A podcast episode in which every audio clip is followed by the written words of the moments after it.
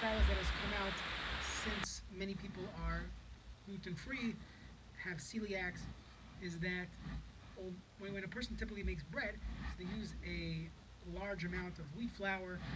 However, when you're making gluten free products, the oats do not have a great taste, and usually other grain is being used in the in the base mix. For example, they'll have tapioca flour, rice flour, or the like, in order to give it more of a bread taste.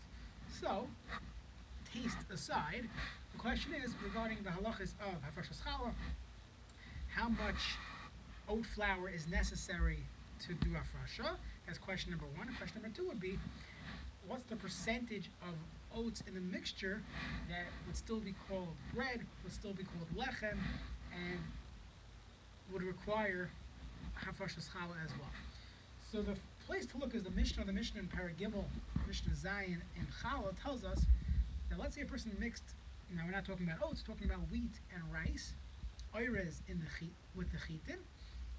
So the Mishnah says in Yesh Tam chitin, if it has a strong taste, uh, it has a taste of wheat, so then it's chayiv in challah. Many Rishonim learn that there's a special din called gerera, that the wheat drags the rice and gives the rice the status of wheat. And even if you didn't have a full amount of, let's say we'll call it 12 cups of wheat flour, you only had 10 cups, but the two cups of rice now become wheat, and your chayiv and challah, as we view the rice as wheat, this is called grera. This is brought down in, in. It comes up in Hilchas Matzah. Before there was a uh, practice in, Ashkenaz, in Ashkenazi circles to not eat kitniyos. This was a, a relevant shaila. Will the rice be counted for the shir kazayas? Many places said yes. In fact, that is a psak in Shulchan based on the Rishonim, and based on this din that in yesh tam chitin that there's a din of gerera that the rice is now transformed into wheat. So how do Rishonim learn this Mishnah, and how does it apply to to other to other uh, items? So the Ramban writes that even if you have the shear, now he's learning that there's no such thing as this din of gerera, and this would apply to other grains as well. What the Mishnah is telling is you need a shear and you need roiv. Let's say I did not have 51% wheat, I had 20% wheat and 80% rice. Halacha would be that is not considered lechem. You would not uh, do hafashas challah on that. That is the shita of the Ramban. However, the Rosh argues, and the Rosh learns, this is in Hafas in the Tesvav, he says that we have a din of tam kicker, it's in Yeridea, that the taste of something that means it's significant and it's there. So even if you have 60% rice or 60%, uh, I don't know, some other type of grain, almond flour, coconut flour, but 40% wheat, as long as it has the taste of wheat, then you would you would you, you could still do hafashas challah. But the Rosh agrees now that we don't have this din of gerera, you definitely need the shear of of uh, of challah. For example, so let's say you're making a recipe that was a coconut flour bread that has wheat flour in it. So if the wheat flour was 12 cups of flour, then you would do hafrashas challah. That's condition number one. Condition number two, it, it has to have a taste of wheat in the mixture. Let's say it was uh, so the coconut uh, flour was overpowering, you can't even taste the wheat, can't taste the, that grain then you would not do a fresh challah, even if you indeed had 12 cups of flour. Now that is the shita of the Rosh. The Rosh brings down there's there's two mahalchim in the Rishonim how to define tam dagon. What do you mean by the taste of grain? Are you taking a yeridea, shishim? Is that the uh, the example? So yeah, in fact, Rabbeinu Tam says yeah, even if there's there's no specific volume it needs to be, as long as there's some taste in it, tam kicker, which we would assume you know at least the, you know 1.7 percent, more than a 60th of of wheat in the mixture, that is considered tam dagon, and one would do our chal even if it is outnumbered by the coconut flour. Again, you need a lot of uh, product here to have a sheer challah that's so outnumbered, but still, according to Rabbeinu Tam, as long as there's the tam of, there's a taste of wheat, you would do hafashas challah. However, other Rishonim, this is the Rach, Rabbeinu Chaim, one of the Balei he says no, that in order for it to be considered significant, it doesn't have to be Rive, I'll agree to that. It doesn't have to be the Ramban, they need Rive, 51%. All you need is kizayis bichtei achilas pras. There has to be that the amount of there has to be a kazayas of the chameshes minei dagan and a kazayas of wheat within the amount of time it takes to eat a, chilas pras, which Mishnah points out is about eight or nine kazesim. So you need to have, let's say, a ratio of, of has to be a one eighth or one ninth of the, so about 11, 12 percent of the entire product has to be wheat, so that when I'm eating a pras, I got a kazayas of wheat. That's how Rabbeinu, uh, that's how the Rosh quotes Rabbeinu Chaim.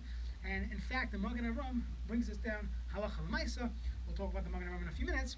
Very interesting application in brachas and benching, which is part of the gluten-free uh, folks, part of their shiloh. So let's take it to let's take hilchas challah first, and then we'll move on to the brachas. So in hilchas challah, how do we pass? So according to the Ramban, not only would you need to have the minimum shear of flour, you also need it to be roiv of the isa. Most of the dough has to be wheat. If you do not have roiv the isa of wheat, then you would not be required to do our first The Rosh says, no, all I need is tam ki'ikr, as long as it has a taste. You have machlekes what this means, either like Rabbeinu Tam, the smallest amount, as long as it's uh, noticeable. And the other shita is that you need to have a kazayas b'chtei achilas pras. So how do we pass? When it comes to rice, there's a discussion in the place if the rice that itself creates the shear. We're not going to talk about that. That there's a machlekes in the Poskim.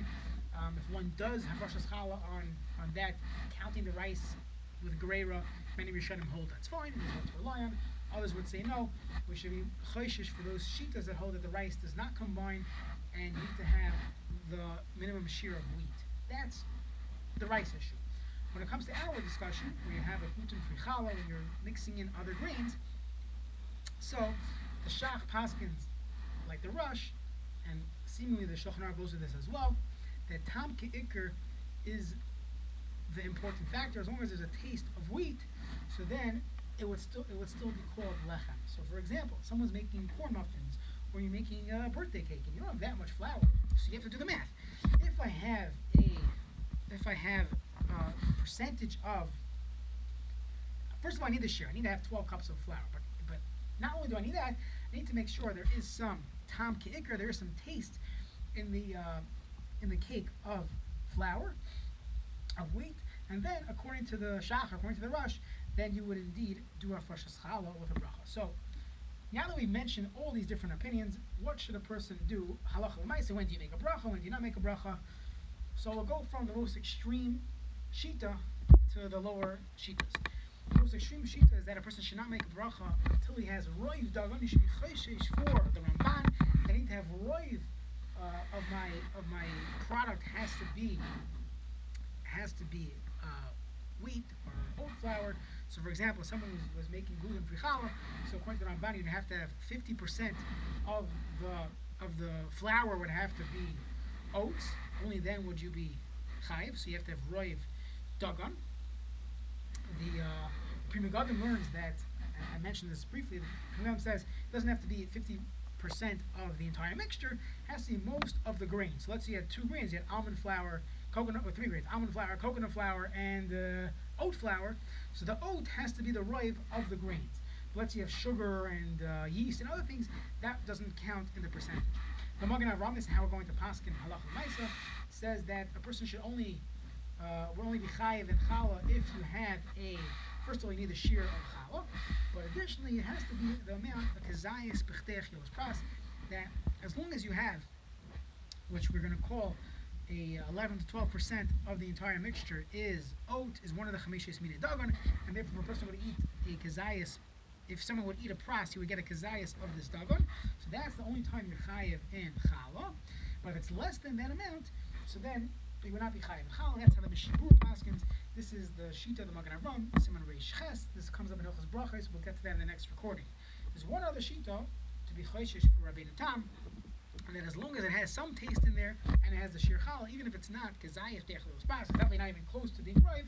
Still, as long as there's some taste, you're making a uh, birthday cake and or you're making a, a, a large a large sheet cake, uh, and there's very a very small ratio of wheat flour to the rest of the mixture. However, there is some taste. It's nice and tam. According to Rabbeinu Tam, you would indeed be mafresh challah. So what the poskim would tell people is that if you have a shir challah and you have kazayis with pras, that you can rely on the Magen Avraham, and many poskim they can even make a bracha on that because that is how we pass.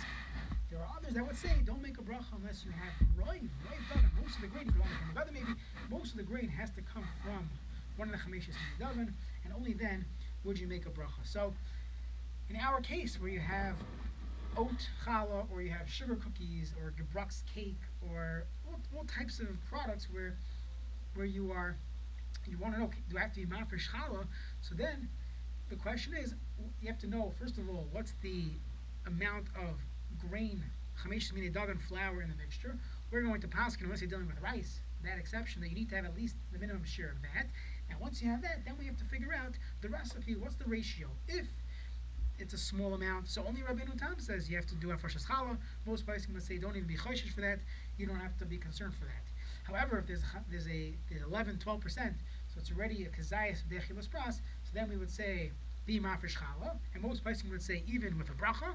However, there are those that would say don't make a bracha unless you have roiv. Most of the grain, most of the grain component is coming from the chamesh dagan, is coming from oats. Only then would you make a bracha. This is very negay to the gluten-free folks. So Mitzvah will discuss how this leads into brachas. This comes up every Shabbos for many people. They want to eat a suda, so they finally found a good gluten-free uh, challah recipe, and now they want to eat a kasuda and they want a bench. How much do they have to eat?